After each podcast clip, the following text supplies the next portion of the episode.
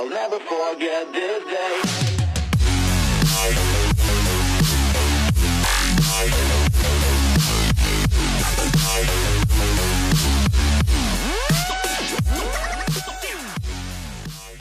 Hey guys, I'm Lance, And I'm Kayla. We are the Jaded Roses, and this is our Broken Mirror. where we dive deep down and take a really good look at ourselves, each other, and everything around us. Let's just hope we don't get any glass lodged somewhere unseemly. All right, welcome to our uh, second episode discussing Beastars as part of our Beastars in June celebration. I I do think now that it's really weird that we chose. Like I know it's supposed to come out in July, the second season, but Mhm. it's it's really weird how it lined up with with Pride. But Yeah, right? Sexuality's big in that show. right, maybe a little too Mhm. big. I mean, I don't know who it's marketed for. If it's marketed for children, it's too much. if you're a teenager watching it, uh, I'm not surprised if you're going to some different stuff as well as Beastars for that sexual tension. Look, our I had my own furry crisis after watching it for the first time. Okay, I didn't. but Oh. I went I went through a Sesshomaru phase in like middle school. Okay, well, I think that's as close, close I can enough. get to you. that's the closest I'm gonna be able to get. Is a dog demon. But um, in this episode, we'll be discussing the kind of layers of discrimination that are put. Uh, Yeah. Specifically, we'll be talking about the dynamic between the carnivores and the herbivores because it is prevalent throughout the season. Yeah. It's a big dynamic, even though it's a world where they're supposed to get along. Right. Which we kind of live in that too. Yeah. But just to uh, remind everybody, we mentioned it during the last episode, but we'll quickly go through kind of like the structure of the school and the world it's built within. So do remember that the school is structured in such a way as to keep the carnivore's natural instincts, that being hunting mainly, at bay. Uh, they give them plenty of activities and specific meals that are curated and scheduled um, in order to keep their protein intake high and Mhm. basically they do pretty much everything an establishment can do to mitigate the fact that they are literally mixing meat eaters with their prey in a social setting. Yeah. And eating meat on campus is strictly prohibited, uh, even to the point that shops directly off site or off campus don't sell meat either. I forget which episode it's mentioned, but like eating outside the cafeteria or really even eating outside of mealtime, like scheduled meal times, is also like frowned upon. And yeah, so I just wanted to make note too, even though that is part of it, they do make note several times that the carnivores are given a diet like full of protein and meeting all their necessary needs. So it's not like they're going they're making the carnivores go full vegan or anything. They're pretty much vegetarians with heavy protein supplements throughout. Like Yeah. like or she has egg salad at one point. Yeah, they're they're definitely not malnourished in any way. No, they like even though this this is to help everyone, they make sure they're not being underfed or lacking anything they're they're supposed to need for their bodies. Right. It's like a more constructive lysine contingency, except it's also based on the honor system. Yeah. A, another illustration of how the school kind of has rules set up to encourage harmony between the students is that, again, I forget which episode it's in, but specifically the one where Louis saves Legoshi from a fight in the cafeteria. I think it's like episode two, maybe three. Oh, I think it is two. Two smaller animals are talking. One almost gets trampled by a larger student, and by smaller, I mean like the size of a foot. Um, Yeah. Apparently, the smaller animals are encouraged to walk along the walls in order to avoid being trampled. Oh, That's got to be like I'd be scared enough of being eaten, but if I also have to fear just you know footsteps yeah. when I'm just trying to get my food for the day, and or get to class, foot. Jesus. Oh, imagine if you were running late for class and of the bigger animals were also running late for class. Like, what the fuck? You would just die, basically. Right, you, like that's, that's just it, and this is my life. Yeah, that was that would just be it for you.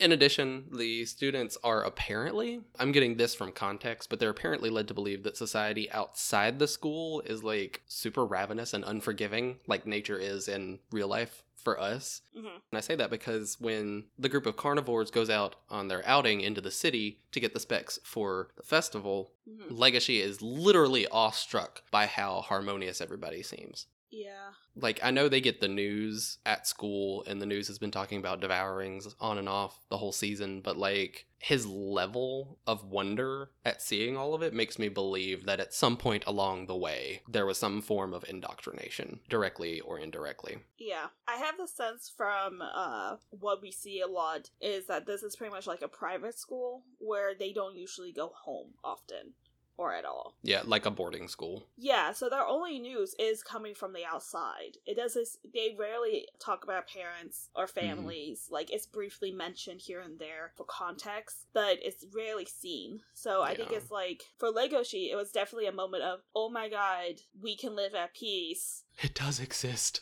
Eh, well, it's like relatable too for everyone who goes from high school to college. It's like, oh, I don't always have to be in that petty bullshit. Right, it is possible to literally just be in your own lane. Cool. Yeah, and that was something like for Legoshi was very um good to see because during that time that was when he was struggling with the fact that does he love Haru or does he want to eat Haru? ¿Por qué no las dos? I was to say because we all have those kind of decisions to make. Do I want to eat them or do I want to make out with them? That was me being PG. Oh, mm. Because I was waiting on the F bomb to drop, and then I was going to say, ¿Por qué no las dos again? I was about to, then I was like, no, let me see if I can do PG for a moment. I'm, I'm gonna try real ya, hard. It felt so unnatural. right, so we're not going to restrict ourselves anymore. no, I tried. It wasn't good. It seems that even outside the school, like when they go into the city, it seems that meals are still generally curated, at least on the carnivore Mhm. side, because you saw a lot of carnivores and herbivores eating like at the same restaurants and stuff. Mhm. And I'd figure that it's easy to assume and safe to assume that there's probably like we have a regular menu and generally like a vegan menu or something, that there's probably like a herbivore menu and a carnivore menu. hmm Most likely. And then, not the last point, but the next point I wanted to make, just because I think it's nifty, it was a nifty touch that they really didn't have to add when they also finally get to the city and Legoshi is awestruck by the harmony. Alba, the albatross, is just taken aback by the fact that birds are flying. And it's because that you can only get your flying permit or license after you graduate high school. I thought that was so cute. Like, what a cute detail. Right. And no one needed to know that, but thank you. No. that was such a cute detail. I love that. Like, it just shows too, like, this is what their society is like, though. It's like, you need a permit to get, you know, to drive. They need a permit to fly. Right. And I would I would figure especially if you're like a bird of prey. yeah, which he is, technically. The last bit I wanted to mention before we get into the actual meat of the episode is that it's Mhm. right before lots of revelations in the episode where they go to the city. But hmm It was a big episode. it was but right before they go is when we learn of the existence of the black market, which we'll get to in a little bit. Yeah. You know, that's what they're saying outside is like they are seeing this harmony. And then we have inside the high school, we're seeing the bare bones of prejudices, basically. Oh yeah. Literally like clash upon clash. Yeah. Which is, again, one of those things where um, I do think in high school you usually see a lot of prejudices, but you don't understand to the depth of them until Mm. you're outside of it and you see, you know, prejudices you didn't even know you had back then, but they came out in different ways. That's why for Legoshi and them and like some of the other predators, they were like, wow, this actually works. This actually is something positive because they are so frowned upon in their own high school. It's not like they don't have friends. They have friends that everyone is very aware that they're carnivores specifically. Like if we just go with Legoshi, for example, like just going with him. Everyone knows he is a shy, depressed, tall man. Tall little 17 year old man. So was I. Uh, many moons ago. What was that in kindergarten? Yeah, I was to say that I was very tall until like fifth grade, and then I was And then, short. and then everybody else grew. I know it was so depressing. I was like the tallest person for so long, and then I was like, oh, this is as tall as I get. That's that's why I've been so tall for so long. I see what game we're playing now. I only needed to know the rules. But yeah, he's seen as this um, shy, depressed person, but he's a gray wolf, which means he is a predator, and he's one of the top predators for them, a lot of them. hmm Even though they know he's depressed, and like, you know, um, Louis takes full advantage of the fact that he's a shy, quiet person, but he's also very aware that he's a carnivore. So, like, he put, like we discussed in the last episode, he put his whole arm into Legoshi's mouth because why not? Because he gets mad. because he gets mad and she starts fisting his mouth. he almost made me spit out my drink. Uh, Oh, fuck.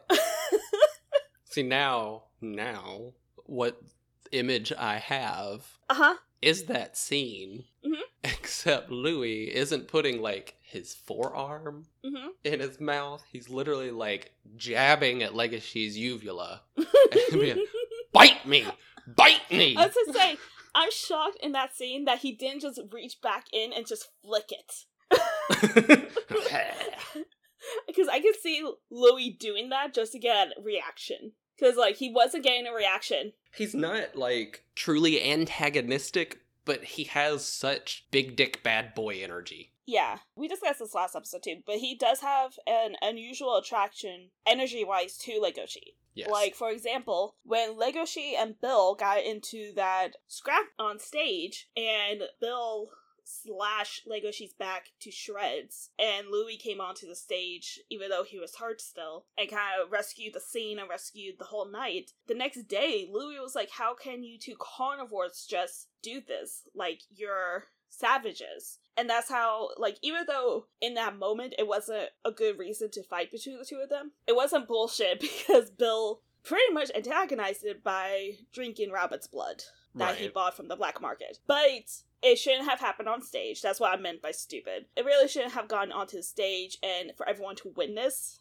such violence. And the audience was scared because it is two large carnivores going at each other. It was a big gray wolf and a huge tiger. It wasn't two small carnivores, it was a gruesome big fight. And yeah, even next day, Lou was like, How the fuck are you two this dumb? And I do think it's like one of those things. Carnivores are thought to be big, dumb, useless, usually messes shit up. When you look at the what's considered prey, like we had Dom the ostrich, like he he's chill, he's cool, and like we have Haru who is a white dwarf rabbit. Literally doesn't hurt anybody, minds her own business. She literally could not hurt anyone except for their emotions, apparently. Except for like through sex. Yeah, Legoshi's different though. Legoshi is all emotions. He's an emo boy. But again, Legoshi is, you know, they see him as this quiet person, but once the um massacre started getting closer and closer to campus, more and more people started becoming scared of him, even though he's really not that intimidating because he slouches, he like tries to make himself as invisible as possible for being like a seven foot animal. Like he really puts in effort to blend in and not be seen that's one way I've been thinking about it for like Oshi specifically. A few of the points you brought up, I actually have in my notes later on. I feel like Legoshi is so much in tune with the societal stigma, Yeah. and he just doesn't identify like it. Like it takes him almost literally the entire season before he even truly admits to himself and like embraces that he's a carnivore, which I also have in my notes later because there's ooh that scene Yeah. is beautiful. Yeah. And so that that's why cuz he's like I don't want to intimidate people. So I'm going to Mhm. do everything that's in my power Mm-hmm. to make myself look less intimidating. However, I also feel like he realize I mean I know, I know he realizes that it doesn't help which cannot contribute positively to the depression. Mm-hmm. Exactly. And I do think because of the depression, he sees the more realistic of like not to say that the others don't, because Bill fully acknowledges that he's a carnivore, but I think Legoshi really just wanted to fit in and belong somewhere. And, you know, he wanted to be perceived as normal so badly. But like even when uh he's talking to Kai, yes, about how he got into the club, the drama club, because you have to be, you pretty much have to have something special about you or traumatic about you to get in. And um, Louis, for Louis, it was just Louis's life. For like uh, Legoshi, we're not really told what specifically is, and like you're presuming that is the fact that he doesn't accept the fact that he's a carnivore. He tries so desperately to just belong and to feel accepted and not to be feared because he's such he has such a gentle soul. That's what he has. I was trying to think of what the wording was. I agree with you, but I also I want to go on record officially. Ooh, I'm going to okay. do it now, and I'm going to leave it in the episode. That is a red herring. That he's a gentle soul. That that's why he's in the drama club. Oh, I think it's a red herring too. That's why I said it's made for you to believe. Yes, I don't know. I don't know what happened. I don't know how he was brought up. But Jesus fucking Christ, as my witness, that is not the reason. No, it's not. I mean, again, I think that's the red herring. I totally agree. That's why I said like you're made to believe that way. I totally think this is not to be offensive or anything like that. I've just been through traumatic shit. And so I know for me and for people that I've seen go through traumatic shit, a personality change 180 is really a good indicator. And I think that's what happened to Legoshi. I don't think he was Yeah. just like always this quiet, reserved person. I think, I mean, maybe he saw violence between his parents or he was surrounded Oh, Or he believe see that he them was- massacre something? ooh, ooh, ooh. I don't know if I want it to be that, but I do want to go on record. So I'm gonna leave that in the episode. Yeah, I agree with you. I think it's a red herring for sure.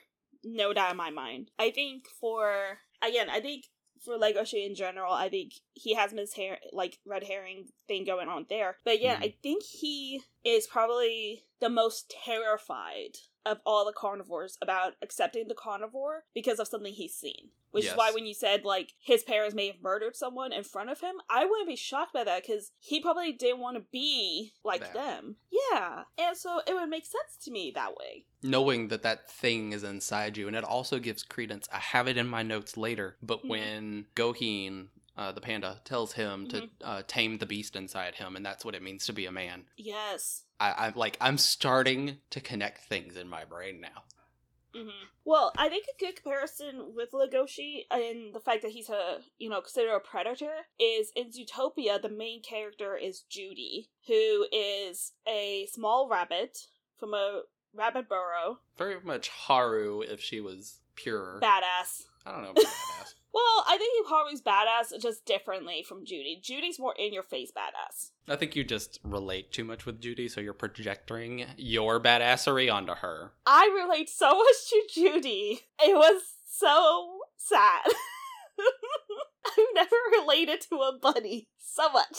And Nick is like almost Legoshi, but not quite. Almost, yeah. He he does go through like that that whole transformation of like I'm not the species that I was born into. Yeah, because he, he was like, I don't care if I'm a considered a predator. All I care about is being in this. Pretty much, it was a Boy Scouts. Mhm. He went. He was so excited. His mom like scraped up enough money for a new suit, and then when he went, they attacked him and put a muzzle on him and said, "You really think we would let a fox in here? We know what your kind does." And it was so traumatizing. Yeah, there's there's definitely a whole thing in Zootopia that just to make it plain, we are drawing parallels between Beastars and Zootopia because personally I view Zootopia as uh, sort of like a slightly more dumbed down version of Beastars. It definitely is. Like, Like if if I wanted to share Beastars with like Mhm. a younger audience, I would first show them Zootopia to like just get them accustomed to the idea. yeah, But there's definitely a theme in Zootopia that's not really explored, at least not in the first season, of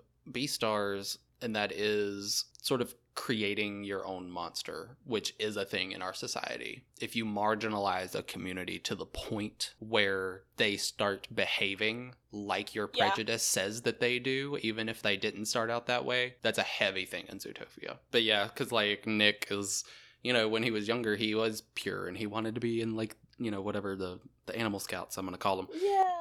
And they treated him, you know, you're a fox. We know what you do. And then look at him in like his introduction in the movie. He is doing what a fox does. Yeah, he was cunning. He was scamming people. Man, I can't tell you enough how much I relate to Zootopia. And I, the last thing I want to do is go watch another Disney movie and just relate when I'm about to be thirty. Fuck. I related so much to Judy. I cannot even tell you.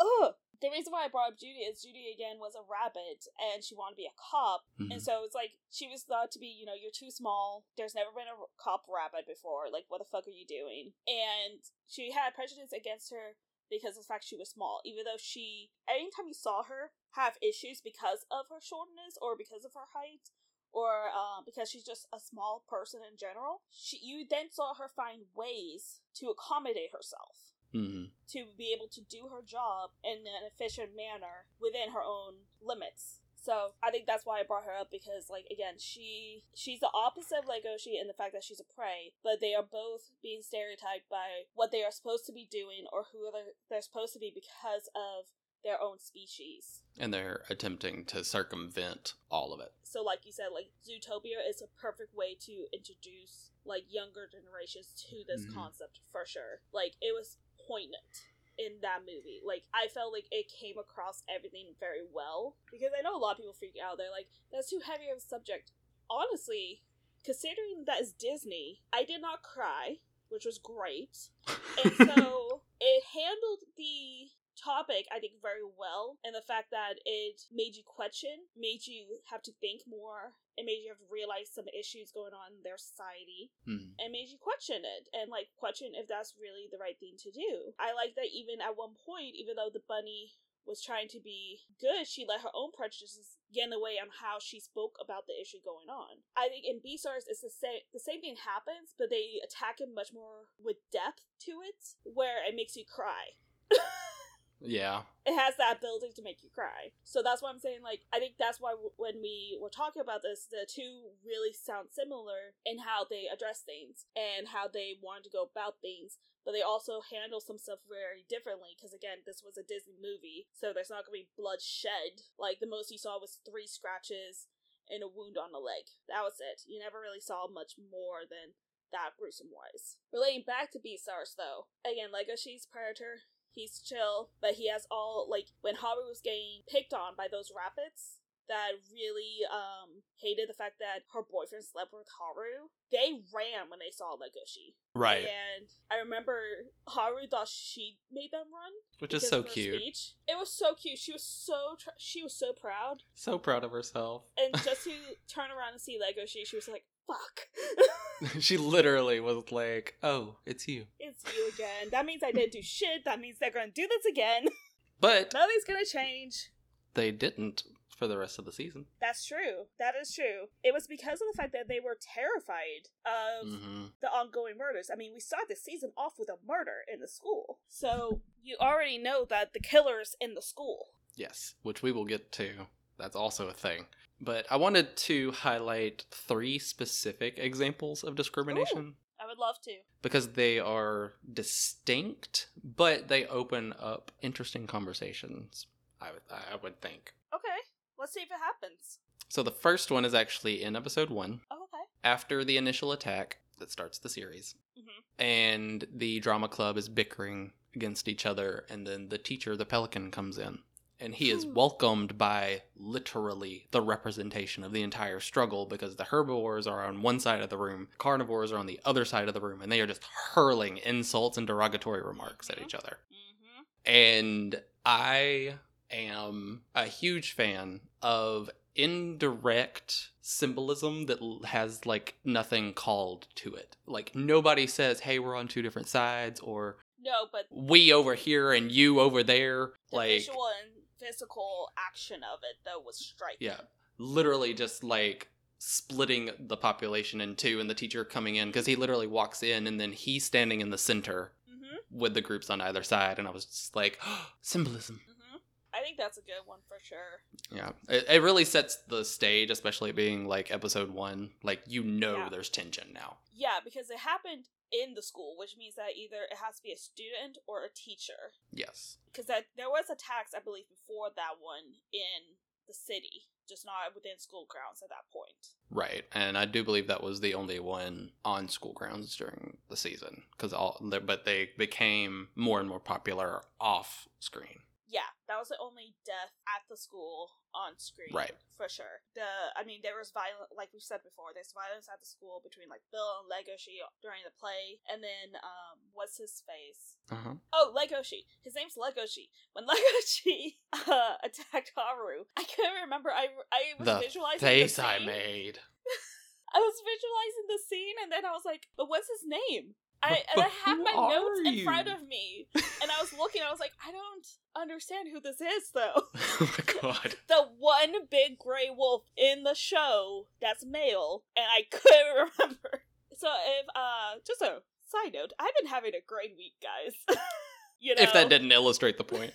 I'm doing so well. Uh, The second example I wanted to bring up is in episode 8 when Okay. Legoshi and Haru are on their way back to campus from the the festival grounds and he tries to like have a conversation with her yeah. and she doesn't want to talk and he ends up Mhm. grabbing her hand and or her arm hmm and then all these people gather around. She indicates that a carnivore could be arrested just for seeming any type of aggressive towards a herbivore. Especially right then, because of the fact that there's been so many attacks. Yes. It would always happen, but it was even more likely to occur. Right, because attention would be called to it. Yes, and there was tension. There was like ten people or so around them who kept saying, "What are you doing? Let go of her." Right. Blah, blah, blah. What, what are you doing? And he had no idea because he had to listen to Haru because he had no idea that he could get in trouble for that. Like legitimately, no idea because he just wanted to talk to her and you know. Yeah, in the moment, it wasn't even like aggression. It was just like, please, No. I'm just trying to talk to you. Yeah, it, it was very sad. because it went from him just not being able to communicate but wanting to to run if you don't want to get arrested. The f- final instance that I wanted to kind of bring up is kind of related to the first one, but it's different. It's actually in episode 11 while Legoshi is fighting the boss. Mhm. And the fucking I used to know the name of the species, but the the baboon lady finds Legoshi's backpack, takes it to his room and is interrogating his roommates about where he is and all of this other stuff Mhm. and it is spurred on specifically because he has books on behaviors of and how to befriend small herbivores, specifically rabbits, in So his backpack. If you came into that without context, I get the assumption. That looks so bad. Oh. But I also, like, I can't be, like, stressed out about it while I'm watching it because I'm just like, they hadn't included that detail. Oh, he just loves Haru, or he like really likes Haru, and he just wants to befriend her, and he's just chose the wrong time in life to do it. He chose the wrong body to do it in too. yeah, yeah, that's so true. Well, it's not like Haru doesn't find him attractive. It's not that. right, because she also has to come to terms with that too. Yeah, because that is something to note because she even has trouble befriending him. Like, not only because she always acknowledges he's so awkward, like, she forces that out, but the real issue, I think, for her and for him is the fact that he is a wolf. She has always been taught to be fearful, especially of predators like that, because she is a small dwarf rabbit. And she, I mean, she was the runt of her own litter. Like, she's one of the Yeah. ones. So that's her own prejudice coming out in that because she does acknowledges that she finds him attractive because I mean she's ready to dick down with him the first time they met. She's never been with a carnivore before. That's what I always say too. uh, Unless you had something to add to that list, I also have a short list of specific confrontations that don't really get resolutions. oh, okay. The first one is, drumroll please, in episode 4, Give It Your All. We had mentioned it earlier, when Bill and Legoshi fight in the bathroom because of the rabbit's blood. Yes. The only real conclusion that this gets is later on the stage, and even then it's not really resolved. No. It's more so that Louis takes over and is like, quit your bitching. Actually, if anything, the issue kind of escalates later when the kids go to the city for the Yes. festival. There's a nice debate to be had. Mhm. I will amend your previous statement. He did not buy it at the black market, as far as we know. Oh. Bill claims that he got it off of a senior who assured him it's not a student's blood. Oh, I guess I totally skipped that part. Yeah, Okay. I did. I mean, he could be lying. It's fucking Bill. We'll get into that. Yeah. But, meh, that's what he said. So we kind of Okay. have to take that at least for a little bit. No, you're no, you are totally correct. I just did not recall that detail at all. hmm Especially since the black market is kind of a big issue later. I presumed re- in my recall that it was the black market again. Right. I do have to assume we'll get into it Mhm. because the black market is actually my second point. Ooh. But because of how Bill reacts when they're there, I almost feel like that was his first time. Oh yeah, you're right. The whole conversation that Bill and Legoshi have is that Legoshi might be happy staying in the shadows, but Bill wants the spotlight. And in order to outshine specifically Louis, he believes that he is justified in dosing with rabbit's blood just to put a little pep in his step. Mm-hmm. Which could be correlated to, you know, shooting a rail or something before a say, show or Yeah, shooting up before lifting weights or, you know, whatever. yeah. Actually, in the way it's described in the show, kind of makes it sound very similar to uh Star Wars for sure. Yeah. It could also be related to uh shooting a rail, as Shooting Lance a rail. likes to uh call it. yeah, I think it's more likely uh related to steroids. It makes him stronger. It gives him more energy. Is habit forming, just like steroids are. So it causes uh mood swings if you don't get it. It messes with your hormones. Because like either one can make you manic and make you switch moods because you don't have it. Can make you Mhm. more aggressive. So either way you describe it, I think is correct for his rabbit blood issue. And you can definitely see it coming out in his strength against Legoshi for sure. Oh yeah, that Yeah. whole actual fight, like Yeah, woof, exactly. It did chemically do something to him. which we will also get into. But Yeah. Because you can you see it in other examples, but it's one of those ways that is enhancing the chemistry within the body of these characters. right, So it gave him the strength, endurance, and ability to ignore pain that Legoshi did not have. The fact that he did stand up against him was a big deal, and his loss was a big deal for that reasoning too. Because Legoshi didn't give up. Even though Bill attacked him, it wasn't like he let go of the issue at all. right. The only sort of like cut in that we had from his uh, morals is actually at the end of the bathroom altercation when he realizes that Bill may be right. He's like, I really don't have any room to judge. Yeah, But but then he rebounds. He gets better. yeah, he he kind of I think it's one of those things where again he has a lot of guilt for what he did to Harvey, just in general. So he automatically, anytime something's going wrong against a herbivore or especially a rabbit, he's gonna be extra protective about the issue. I think it was one of those situations where again he's like, I can't really judge, but it's not. It's also like he's not really seeking out rabbit's blood, although it was like an instinct when he did attack Haru. It wasn't like he went out looking for it, like Bill went out looking for this rabbit's blood. Yeah. There's also something to say about how there's like a a trope, a saying, there's something about temptation and you you can't ignoring temptation isn't Mhm. the way to beat it. You have to be around the temptation and be stronger than it. And I think that Legoshi embodies the ignoring a temptation. He he doesn't want, Yeah. at least in the beginning, to acknowledge his instincts. No, he does.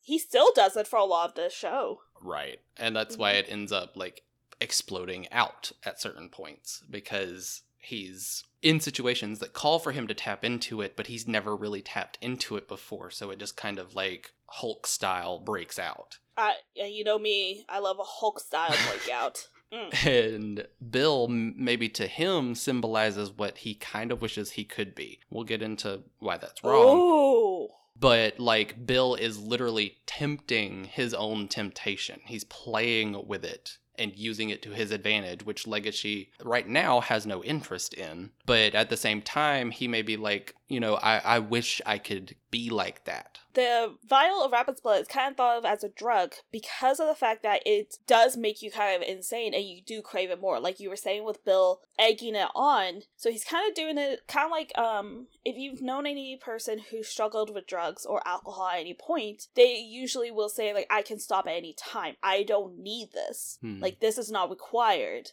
But you know, it's an aid to them. And just like Bill described it, it was an aid to him for his pet, for his whatever. It's one of those ways where I think it's another subtle indication of the prejudices um, held within society where if you do seek out the blood, like even though it is illegal and stuff, you're considered like a drug addict, basically. Yeah. You, that's the level they consider you as, which is another prejudice. Usually, like in society, if someone has a drug issue, it's usually not because of for fun.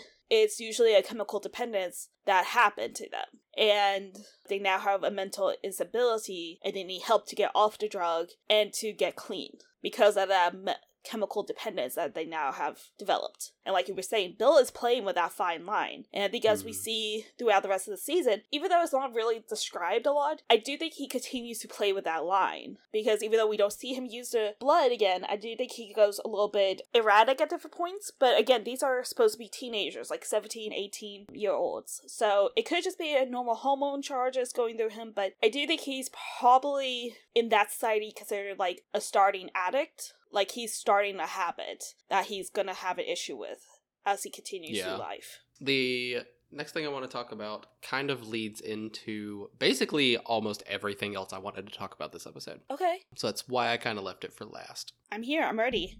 And of course, that is because everything else is like leads off of that, but that doesn't make this the last item. Mm-hmm. And that is the black market. Okay. So we are introduced to the black market as a concept in episode six, and then later on in the actual same episode, we actually see the black market. It is literally like a bazaar, ba- bazaar, ba- bazaar. Bizarre. I don't know how to say that without it sounding like the English word, but you know, like a marketplace, a bazaar that Like a flea market. Sure, we'll, we'll do that. It's like a flea market, but the basically only item for sale is meat. We are actually introduced to it as a physical thing pretty much by accident. The group of the Black Panther, Legoshi, Aoba, and Bill get lost in the city trying to get back to the train station. And Legoshi stops to ask uh, what looks like a homeless man Oh for god. directions. Yeah. And the depravity of the city, particularly at night, and particularly near the black market, as we find out a few seconds later, Mhm. is put on full display as the man completely ignores what Legoshi is saying and believes that he wants to bite off one of his fingers from his hand for a non trivial amount of money. hmm Each finger had a different price on it too. Yes, I think it was his pinky was the highest. I wonder if that's more the most painful. I don't think it, I don't think I was trying to think of the most painful. I think it's the most. It's probably one of those kind of like superstitions, kind of like a rabbit's foot. I was thinking like it like a could be a superstition one, oh, where it's like if you eat it, like you get good luck or something. That's how I interpreted it. I could be extremely wrong, but that's my mind thinking of it at least.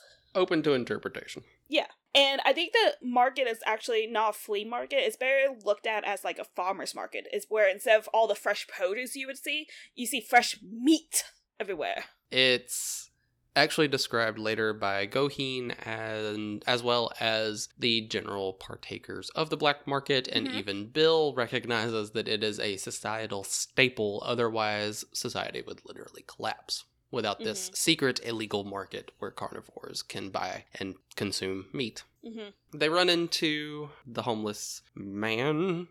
I don't know. I don't know what animal Okay. he's supposed to be. I just like the little Joshi that to mild. and so they run into this this man that uh, is offering up his fingers for money Mhm. and bill wants to split the cost of a finger between the four of them Yeah. but Legoshi freaks out they have a slight verbal alter- altercation and Legoshi says something to the effect of if this what it's like or if this is what it means to be an adult i don't want it and he literally takes off through the black market Mm-hmm. instead of away Well, to be fair, when we see the va- uh, black market visually, it looks like there's an exit on the other side. So if he just runs straight through, he actually may get closer to like the bus stop, which is what they were looking for, or bus I mean, station. He could, but he could just as easily not go through the black market. But He's seventeen year old boy who is having identity crisis and moral dilemmas. Give him yes, a break. Including as an anxiety attack and a salivation Mhm. attack, because when he finally does get to the other side of the black market, he rams into a wall, Mhm. thinking about Haru, and says, "Why can't I stop salivating?" and then proceeds to pass out. Yeah, he was a little overwhelmed. Just, just a wee bit. Just a smidge. I did want to bring up one thing that was interesting was Okay. just because you do you did mention it already um with the stranger that they meet who offers one of his fingers to them he even says to i think it was legoshi just make it quick just you know one bite Mhm. if they were going to split a finger that would mean either they would literally peck at this man alive or one of them would have had to bite it and trust that he would split it and we all know bill was not going to do that Right. it is one of those things too because i don't remember if you mentioned this but he is already missing fingers Oh yes. He is already missing fingers so he's done this several times already. There at least like four i think. Which is probably why he was like, "Just make it quick, single bite." yeah it's one of those things where he's a homeless man and he's selling himself. So it's just like in our society where we have the prejudices against homeless people and then they have to do anything they can do to survive he's selling off parts of himself to make some money to survive.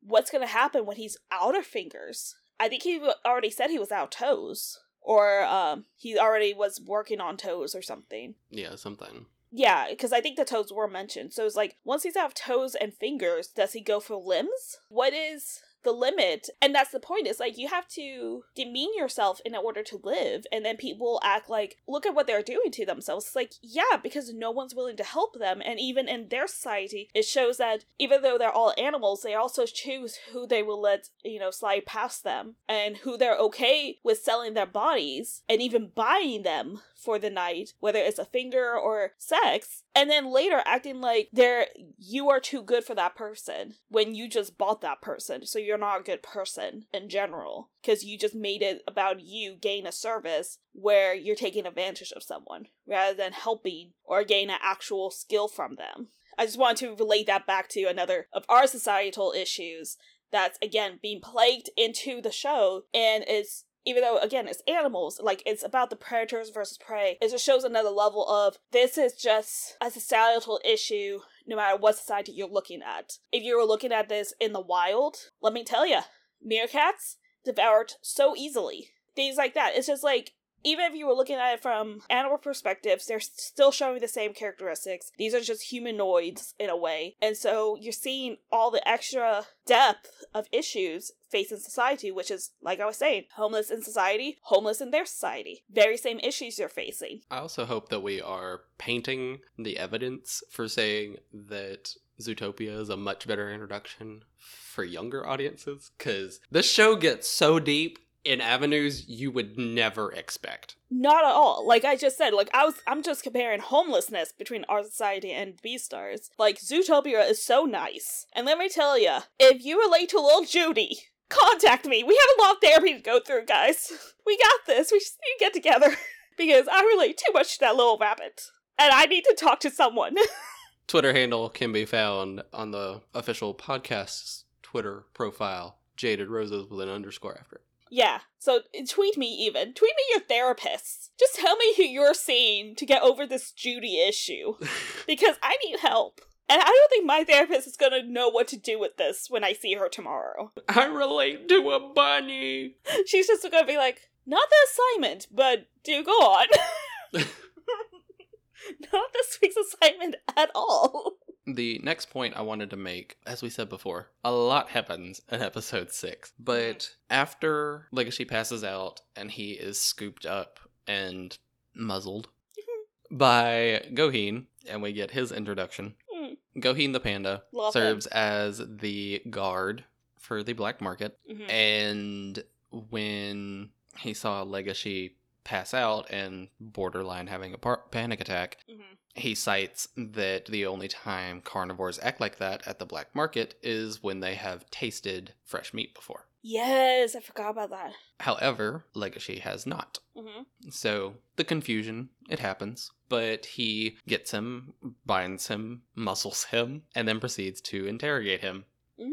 Legoshi does confess to like attacking Haru and says that he's struggling with feelings about her Mhm. and all of this other stuff. And Gohin is fucking appalled that he still talks to Haru. Yeah. He also upholds all of the societal stigma against carnivores, Mhm. just railing into Legoshi so hard verbally. But it's more so of a place from a place of like duty. Mhm. Like he knows what the truth is. He's not speaking from a place of fear. It's just like I know how carnivores act, and that's why you're here. I wanted to bring note to him because he is pretty much the guard of the black market. He pretty much keeps everyone safe, and um, those who do have addictions, that's why he's there. Is more to keep those kind of people from getting out of hand. I am Mhm. looking up though because I thought at one point, um, and I could be very wrong about this. I thought uh, Legoshi even asked him at one point because technically he's a uh, omnivore, so he eats meat and Yes. vegetables. I remember that because I think Legoshi asked him because he's a big, muscly panda, and he's like, "What the fuck? How do you like sustain yourself?" Because he doesn't drink blood. He doesn't do that. He thinks it uh, clouds his judgment and his ability to keep the black market safe. So he actually Yes. stays uh, vegetarian, basically, even though he's always around blood. He was another example for Legoshi of breaking the stereotype in a way. Like, he's in the middle of it, and he doesn't partake. And he could. He has the ability to do that as a carnivore and be satisfied with it. But he chooses not to, to keep others safe. Because even though it is a black market, it's semi controlled in a way. Like, those who choose to sell their own meats is like that. Granted, I don't know how they get these meats. So I don't know if we're like killing, we're getting some dead bodies or what we're doing. And that could be an option too. It could be like we have the option in our society to donate to science. Maybe they have the option, if they're healthy, to donate to the meat market. Yes. So that was one of my theories on how did they get this supply. Because again, we know how they get their regular food, which is mostly a vegetarian with uh eggs palette, but how did they get this supply for the meat? Like that would be a lot of people to just kill and no one give a fuck. And so either I think it's people who, you know, willingly like the stranger that they first meet in front of the meat market, or it's people who potentially donate to the meat market. Given what we know about the governmental structure of the city, given how the mayor reacts to certain things, I wouldn't be surprised if there's also like some sort of ring going on that just when a person passes, if they literally have no family, never been visited, can't find next of kin, anything like Mhm. that, they just go ahead and instead of investing in a funeral, give them to the market. I can see that. There, I think there's several ways they probably handle it, but given the situations, I think it's just on the download on how that is handled because it is technically legal. But Hmm. We also gotta acknowledge the fact that their mayor is a lion, so your mayor is a predator by nature and a carnivore by nature hmm even though these attacks were very scary, it is interesting that no one seems to really butt against the mayor. Like, he is one of the people that most of society is afraid of, yet he's the one in charge, getting them of the whole community.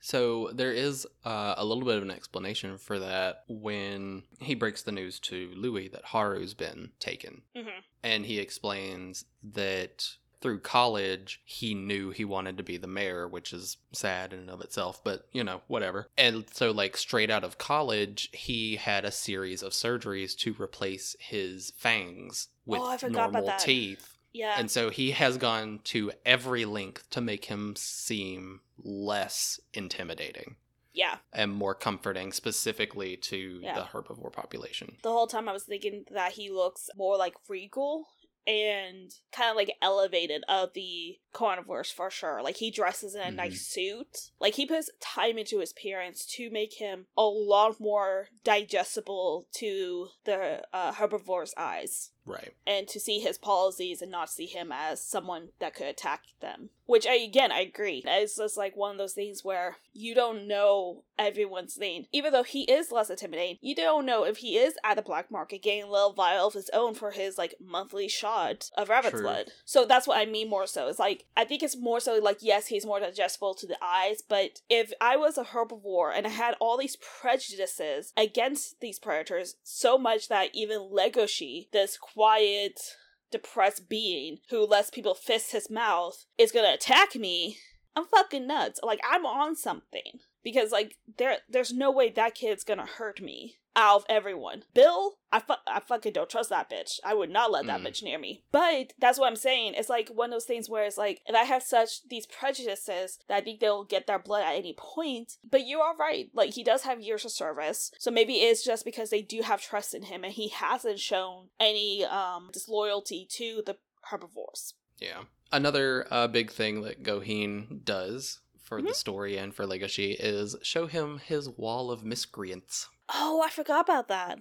I don't know if it's every carnivore that he takes into his lair, but definitely some of them are deserving of being taken Polaroids of and put on his wall. Mm-hmm. All of them seem to be like super bad examples of what happens when a carnivore gets a taste for fresh meat and then tries to ignore it. Mm-hmm. You have ones that have chewed off their own limbs.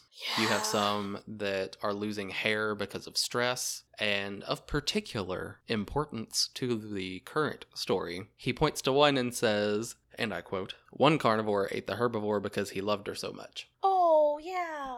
I'm sure that didn't help Legoshi at all. I don't know what you're talking about. I think he's. I think he did fine after that. After that, but like in the moment, uh, like, what the Oh. In the moment, uh, that's a little different. He definitely rebounded, but I'm sure Yeah. in the moment it like slapped him like a baked ham. I don't know why I said Why? like a baked ham, but yeah. I'd imagine that hurts. I don't know. Okay. Is that a southern saying that I've just never heard of? No, it's it's just a me thing that I just made up, Okay. And I've want- never said it before. I'll probably never say it again. Okay. All right. Okay.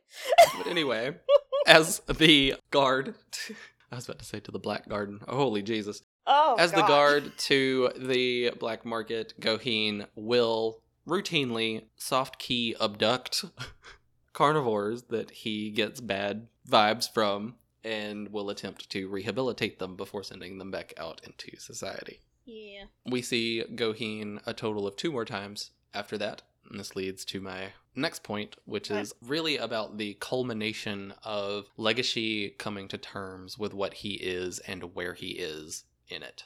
But the next time we see Gohin is before Legoshi makes it to the Shishigumi hideout and he tries to enlist Gohin's help and get him to tell him where it is and all this other stuff. This is also one of the first scenes that he outright confesses to somebody that he is in love with Haru. He also specifically mentions that he needs to atone for the sins that he has committed against her as a carnivore, which really shows A, how society views being a carnivore, Mm-hmm. and B, how he has internalized that, and So how he is very much embarrassed and ashamed to be a carnivore. I think you hit on the head with that statement. Yeah. He's definitely ashamed of being a carnivore, which is just so sad.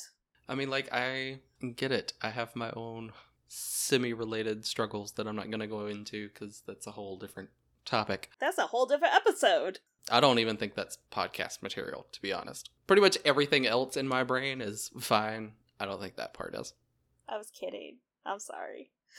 It was a true joke. I didn't know it was gonna hit. I'm no, you're sorry. good. The next and last time, uh, as far as we know, that we see Mhm. Gohin is when he inexplicably saves Legoshi from being shot by a lion Yeah. when he has found the Shishigumi hideout. This scene, as I mentioned earlier, this episode is very much where we start to see the culmination. We start because the the whole season we've had society telling Legoshi what he is and what he should be. We've had peers telling him what he is and what he should be. We've had enemies telling him what he is and what he should be. We've had Louis, whichever one he falls into, telling him what he is and what he should be. And Yeah. we've had Legoshi just struggling because he he knows what society views him as. He knows what he his instincts tell him to be, but he wants to be neither of those things. And so it's really about coming into your own and owning whatever it is that you have and expressing that and using that to productive use. And it's very much summed up by the quote from Gohin, where he says, The right path is always the hardest, but it's worth it. Tame the beast inside of you. That's what it takes to be a man in this world. Ooh, that's heavy. Yes, he has struggled this entire time because he's been trying to hit the stride in both of these paths that everybody is telling him he needs to be on one or the other. hmm But he doesn't belong on either of those paths. He belongs in a middle path, which he finds in this episode. And we'll get into the beauty of the scene where he finally confronts the boss, where he hears Gohin say it and he allows his instincts to take over, like one quote, final time for the big fight hmm and it's just glorious to me. Just the the notion of like yes i have been afraid ashamed of everything that i am but now i have found a purpose for it. And that's what it means to be an adult. That's what it means to Mhm. exist is owning what you are and using it to do what you want and what you love. Hmm yeah anything to add to that part No, I think again, I think you hit it right on the head. Like I said earlier, when related to Zootopia, like you know, we saw a tiny rabbit go and like with the help of a fox solve a major case that no one wanted to help her with. They were trying to get her off the force. It's one of again like one of those things where you know she was fighting against all these prejudices against her, but she was able to do what she needed to do to do her job. And so we see that a lot in society where we see people who are finally able through therapy to get to that point and like in society Legoshi would have probably made that escalation through therapy or through actions uh happening in his life like Legoshi does in this show or it could have been something like judy in zootopia where she is battling societal ideals because of what she wants to do and be in life mm-hmm. in both situations, you gotta be able to accept the fact that you are who you are. You may have some bad habits that you can change, but there's maybe some stuff you can't immediately change by yourself. But you have to work with what you have and change as you go if you want to change to be able to do what you want and what you love. yes Legoshi is trying to learn to accept the carnivore. What you see too with him is in order to not to be pressured into a violence, he usually remains passive. He tries not to have emotions or depth emotions in an effort to contain himself. It's one of those situations where it's like by accepting his carnivore, he needs to accept his emotions and he needs to learn how his emotions actually affect his actions and how to control the negative ones that could affect his life. Yeah. Oh yeah, he's he's still figuring out exactly what that path looks like for him, but he at least knows he's on the path. He knows that path has opened up for him. Yes. Again, I think it's so relatable, and that's why I say, like, for myself, if I'm comparing the two, like, Judy in Zootopia is a similar thing. She makes me emote and relate to her in a different way than Legoshi does. But Legoshi's is so much more raw and deep and you can immediately connect with it somehow. And that's why again, do not let small children watch Beastars, make them watch Zootopia. if you want to get Right. the same message across, do not damage your children with Beastars if they're under the age of like I 13. mean, unless you're really into that, but even then, you might want to re- rethink it. Again, I think not until 13.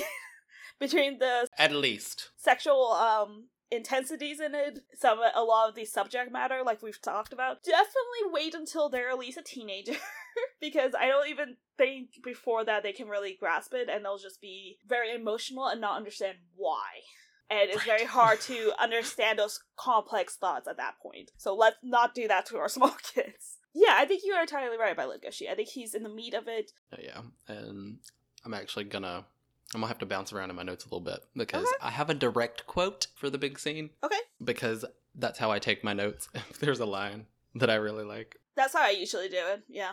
But all of this really comes to a head, and the notion behind that quote from Gohin is really backed up during the fight in the following episode between Legoshi and the Shishigumi boss. And it's when he flashes back to a conversation he had with Jack, where they're discussing that all animals are basically just trying to make sense of the world and be the best of their species that they can be in their own way. And so I really, I really appreciate that. You are easily able to feel for them in these different situations, especially when they're facing some kind of prejudice and you don't understand why they're behaving like that. Like sometimes it was hard to understand why the herbivores, especially ones who knew Legoshi for years, were scared of Legoshi all of a sudden. hmm It's stuff like that that happens. These prejudices come out of nowhere, and people who were civil for so long suddenly have this prejudice, and people are seeing it and they're like, I never knew this side of you. Like, what the fuck? That's what Legoshi faces. Again, I know it's a big difference,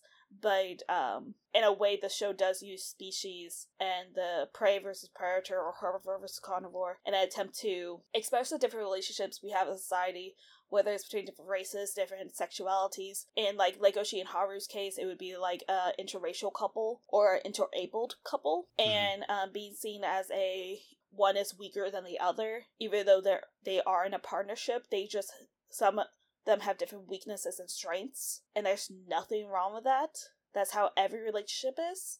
But again, like I, I think this show is so powerful for it being able to discuss these societal issues in a, I think, a less threatening way. Is a good way to say it, but it addresses such impactful moments of people's lives. I mean, people's lives have literally been changed because of a prejudice that has been used against them. Like that changed the hmm. whole course. Like we said in Zootopia, that was Nick's issue uh, that's what happened with Nick, which was the animal scouts bullied and assaulted him, and that changed the course of his life for him. Throughout the movie, you see that he, except the fact that he's a fox, but he doesn't have to fit into the mold of what a fox is supposed to be, like what society thinks. And I think Legoshi is on that path, but like we said, like we're not, we just started the path. Um, it's a new path.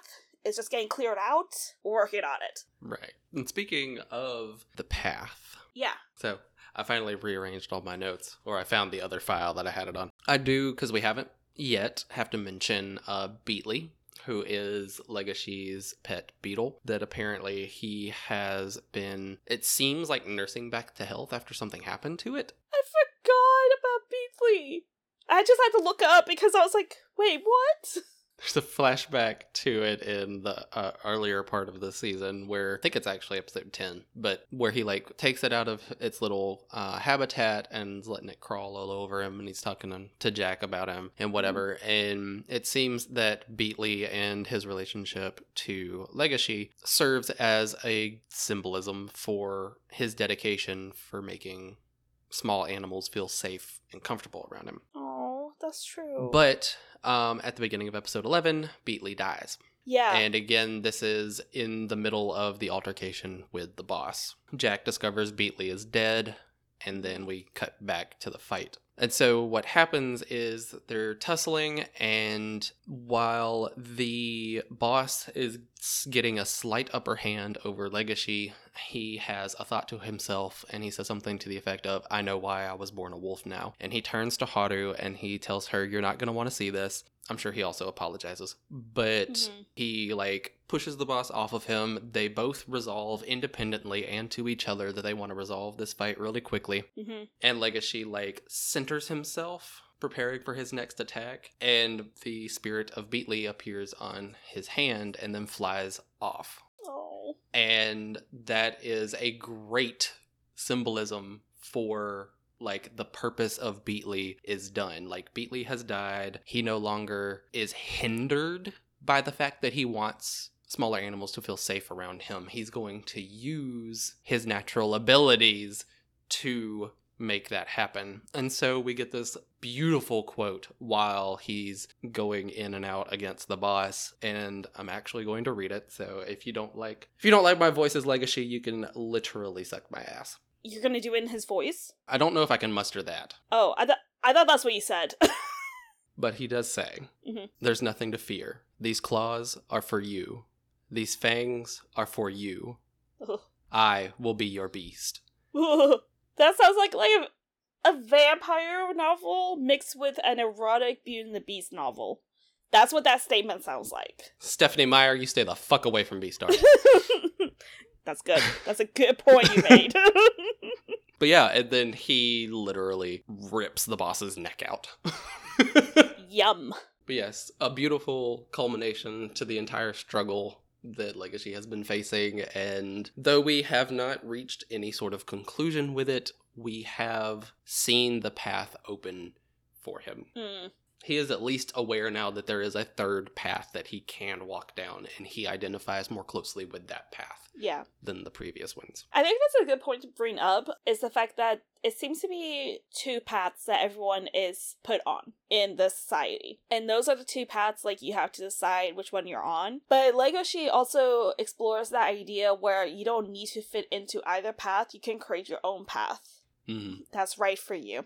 And I think that's one of those things again that a lot of people struggle with, whether you're in high school or like 39. It's very hard to just be acknowledging that you don't fit a certain path and you have to create your own. For some people, that's regarding like uh, fertility issues, like creating your own path on that, or just creating your own path in life in general. Different from what you grew up with, or different from your family expectations or societal expectations. Oh, yeah. I think it's a very positive path he chose for himself that will make him more happy in the long run. Now, what will be interesting though is how that path develops for him. Because, like all paths, they're not a straight line, they're always curves and there's always misdirections. So, what is his path gonna be? Because his path is gonna be unusual. But how much and what are we gonna see next season? That'll just emphasize that.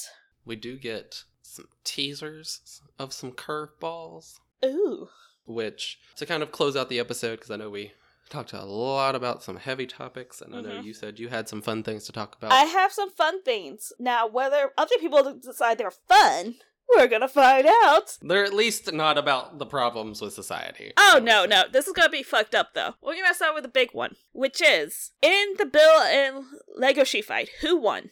Who do you think truly won when it comes down to it? Like, physically, Bill won. But when we come down to it, who do you think won mentally in that battle? Bill didn't have the high ground mentally or morally anyway. Mm-hmm. But Louis's sheer presence made Bill run off defeated. He told him, Oh. Go, you have tainted my stage. That is true. that is very true. That's a good point. Okay, all right. So you're you're thinking more Louis. All right. So then let's go to the next one, which is I should preface I've been watching a lot of cooking shows. If you did bite off that gentleman's finger, how would you season it and prepare it? I mean, assuming that I'm in the same exact situation. Uh, you could take it home in, a, in like a to go bag. I mean, you don't have to eat it there. Yeah, you don't have to eat it there. Because realistically, it would probably be there with no seasoning if I'm in that exact situation. Okay. So if you're, let's go with that then. Especially if I had had meat before, like in Bill's case, because Mhm. you you know, Mhm. you know, Yeah. It- he he would scarf that whole fucking finger down in the s- moment he had it. So in that situation, then, do you think he was a spicy man, or do you think it would be kind of like neutral, earthy kind of taste, or do you think it's gonna be a little spice? I think, given that I can't pin down what animal he's supposed to be, I'm going Oh. to assume that he would naturally have a bit of spice to him. Okay, all right. But because he's had so many fingers bitten off, he's probably been stressed the fuck out. Mm, which changes the release of chemicals. And losing all of that blood, I Mhm. would assume that some of the spice has probably gone. Yeah. Uh, He may have more earthy tones. I don't think it would be straight up bland. Mm-hmm. I would think mostly sort of earthy spices or earthy, like an herby taste. Mm. And then maybe like a splash, like just the, the faintest hint of some spice. Okay, so um, to follow that up, who do you believe will be the first type of animal killed next season? I'm thinking one of the school children. Okay.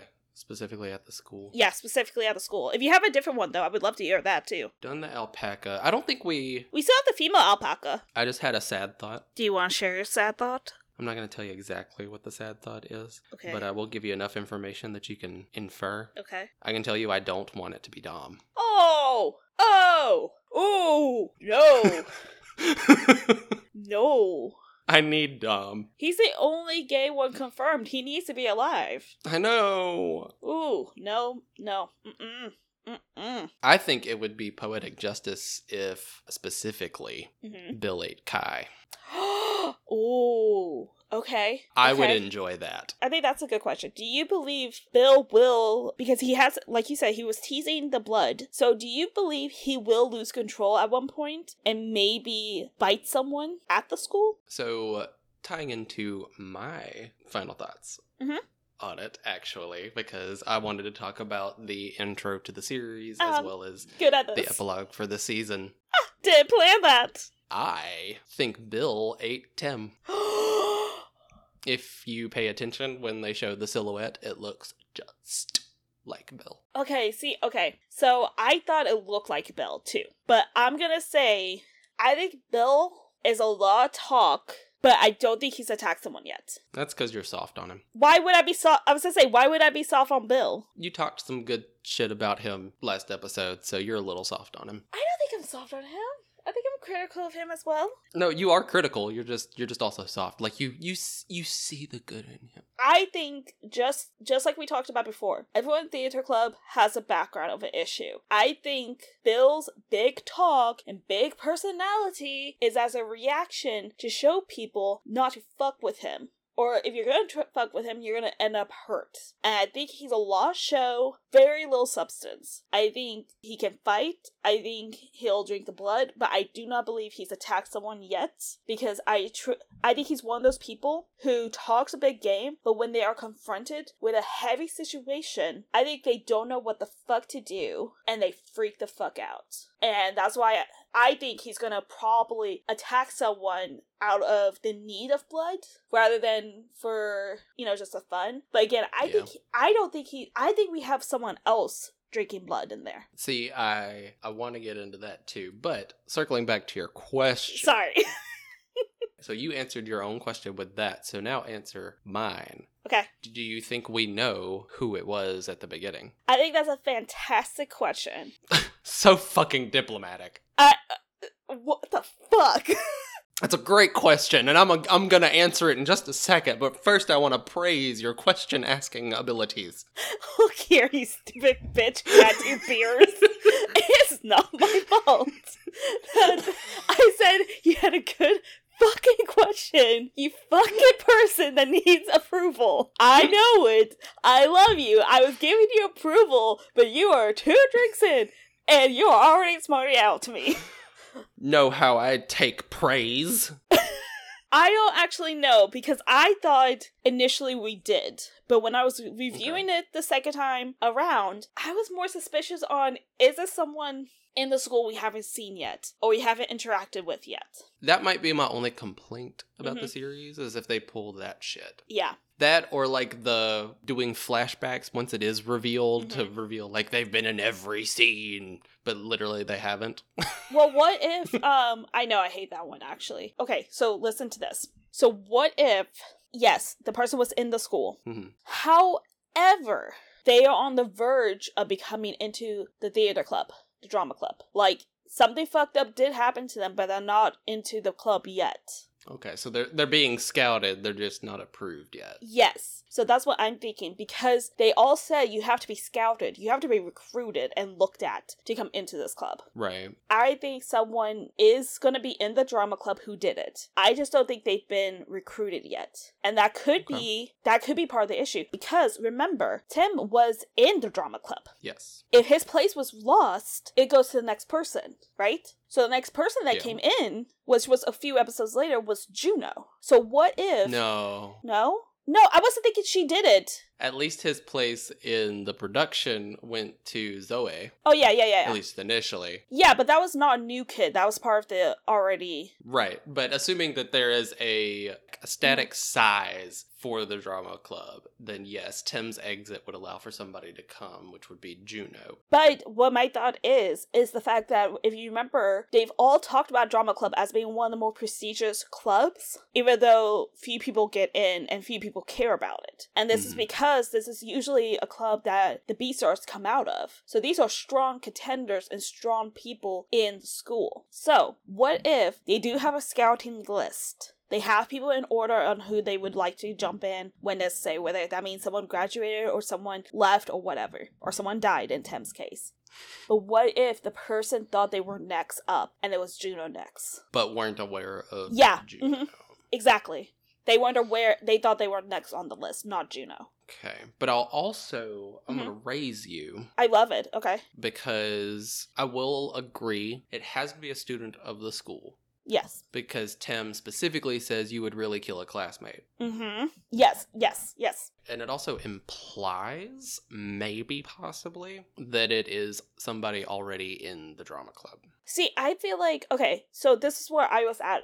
That's a great thing you brought up because he did tell that very informally. Like I feel like Tim, if Tim knew the person, I need to rewatch it since I know a little bit of Japanese. I can tell you how close they were. how close to what? Because there's there are so many levels of formality in Japanese. So mm-hmm. if he speaks super informally to them, then they are super close, which means they are probably in drama club because they would be friends. Yeah, but see, that's what I was gonna get at is the fact that he said your classmate. I don't feel like he would say your classmate. I feel like he would make it more personal because you want to make it more personable so that way they don't kill you. No, yeah, human humanizing yourself. Yeah. Like I, I get that. You just reminded me of a thing I can use to basically cheat. Oh, okay, that's fine. That's fine.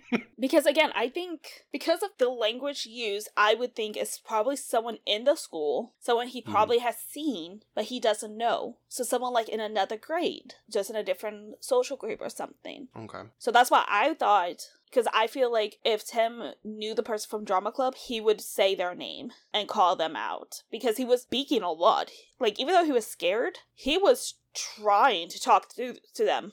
Talkative alpaca. Yeah, but he was trying to get to talk through to them. And I feel like if you were trying to really grab someone's attention, you wouldn't say, You're really gonna kill a classmate. You would say, like, Legoshi, you're really gonna kill me. Well, I'll also say Yeah. that probably not because that's not how scripted things work. But in real life, yes. Well, yeah, but I, I still feel like it would have been more personal than what was said, is the point. Yeah. Most people in that, like, if you're talking script, most You'd people, really kill somebody who practices with you every day. Or, Yeah, you know, or the you would, you really kill me. Like, even saying me means that the person knows you. Yeah. Whereas he said you're really gonna kill a classmate, which indicates to me that he doesn't know this person very well. There's a little bit of distance. yeah, there's some like Yeah. again, you may know the person, you may know their name, but you don't know how. Again, he was trying to be relatable, but it was there was a fence up there. Like they Mhm. didn't know each other to that level where he could connect with him emotionally to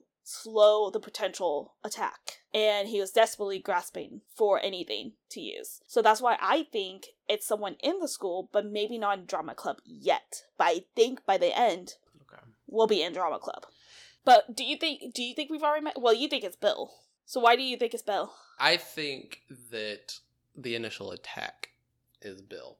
I I cannot speak to his motivations, though I will say since he was so blasé about using the rabbit's blood, he's probably used it before, Mm-hmm. which means he could be feeling the yearnings. Yeah. But my biggest thing is the silhouette because it has his like round ears. He speaks or Tim hmm you know, basically outed him as a classmate of his. hmm And the only other character that we've seen so far, I will allow for new evidence to come forth, but the only character that we've seen so far that has the same face Mhm. structure in a silhouette way as the Black Panther. But Yeah. the Black Panther is very wiry, where Bill is very muscular. Well, okay, so I'm gonna raise you a little bit here. Mhm. It's not theory, I believe, but I'm gonna I want to just show as evidence that maybe it's a red herring. So similar to Bill, I think the panda Gohin is similar as well in shape. They are both very muscly men with round faces Mhm. and round ears. While I do think you know it is a classmate, I think that shows like you know they both have a similar structure, but they're two very different people. I think there very much likely could be someone else who is doing it, but you could be very right where he did this one attack. So this is why I think maybe not Bill right now is the fact that kind of like Gohin said is that you know they kind of go crazy. Like we saw the wall of pictures, and some of them literally look like they were going out of their minds, kind of like if they were on drugs and they needed a fix. I think if someone was going to go to that point, I do think they would need a steadier supply than a vial rabbit's blood like Bill had. I think they would need a more steady chain of supply. Fair enough. So that's why I think Bill will attack someone out of blood needs. But I don't think he has yet. But I do think he will do it. I think it, I just think it's someone else that we haven't met yet. It's kind of like how we didn't see another Grey Wolf until Juno showed up in Right. the club. So that's why I'm thinking also like maybe this is someone on the list that just isn't there yet. Because again, if you get into theater club, you are automatically someone strong and who could be a Beastar. I mean, Juno is fighting Louis for it and being a conniving little bitch. If I'm gonna be frank, Hmm. I would say worse things. I was being nice.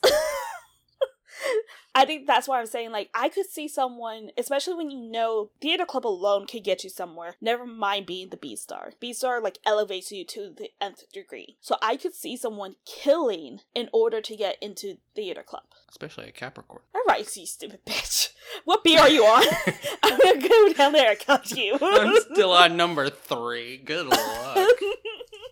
That's why I said I, I, I'm definitely open Yeah. to new evidence proving me wrong, and I may even, you know, talk myself out of the argument. But like Mhm. at this point, assuming that, like at the time, because Yes. as I watch like seasons, I I do assume that seasons are self-contained. Yeah. Which, with the release of season two, I will be very open to new information coming in. yeah. But at that point, the options are basically the Black Panther, Bill, and Gohin. Mhm. And Gohin isn't a student, No. so Tim wouldn't have referred to him as a classmate. Yeah, no one would have talked to him about like that. And the Black Panther is too wiry because the one Yeah. that killed Tim is like super big. Yes. The only other point that I wanted to bring up is that personally, in Mhm. the epilogue, which does start season two, which would make a lot of sense from what you're talking about, when, uh, especially given my opinion on the matter, hmm the animal that whose POV we adopt, and Legoshi says, "Come on, it's just about to start," or something like that. And see, I do not believe that that is Bill No, I don't either. which this is that's why I said I was probably about to talk myself out of the argument, but I do feel that it's the same person as who attacked Tim. Yes, and so Legoshi already knows the person of some degree. Already knows him and Mhm. is Familiar. yes, they're familiar and he's excited to get them where they're going and we've only ever really seen Legoshi in either the dorm hmm or the drama club. I was gonna say, I think it's probably, I don't think it's someone in a drama club. I would be more willing to bet someone in his dorm. But see that starts the the next year. So Ooh, so it could be a new roommate. It could be a new roommate. It Mhm. could be they let someone else in, especially with Louis now going off the fucking deep end. I don't know what you're talking about. I think Louis is fine. I mean, I think he's fine too, but I think that if anybody else looked at him, they'd probably be like, "The fuck," well, thank God no one's looking at me lately. I think he's doing just fine. because he also talked about like running off into the shadows, so he's probably not going back to school. oh yeah, if we continue to assume that there's a static size and Louis, assumedly, is not going back to school, hmm there's another vacancy. That's true. So that would move Juno to the top of Beastar category, and then that would leave, like you said, open a spot for someone new. I also think Mhm. it would be beautifully poetic Ooh. if Legoshi became the Beastar. Ugh. Oh, see, like I think Legoshi. I truly believe Legoshi will be the Beastar at the end of this. I mean, he's the main character. He's about to have all the blessings. It doesn't matter. Well, you never know. I mean, he's he's got to go through hell and back to get them, but he's gonna get the blessings. Well, technically, we're all the main character of our own stories, and look how shitty everyone's doing. Nope. N- nope. That's not true. That's we are not not the main character of our own stories because not all people have their own stories. Okay, I didn't know that. I mean, sometimes you're just a sidekick, sometimes you're just an extra in the back. That's some people's lives, though, in conjunction with other people, though, too. I do think you're your you are the main character of your own story in that you know you have all the control in doing what you want to do and making decisions for yourself. I have to channel my inner gray wolf and eat some lion neck. Yum. I mean, I've seen that shit on soft dom TikTok, man. I mean, it's possible. You've also seen that shit on Netflix.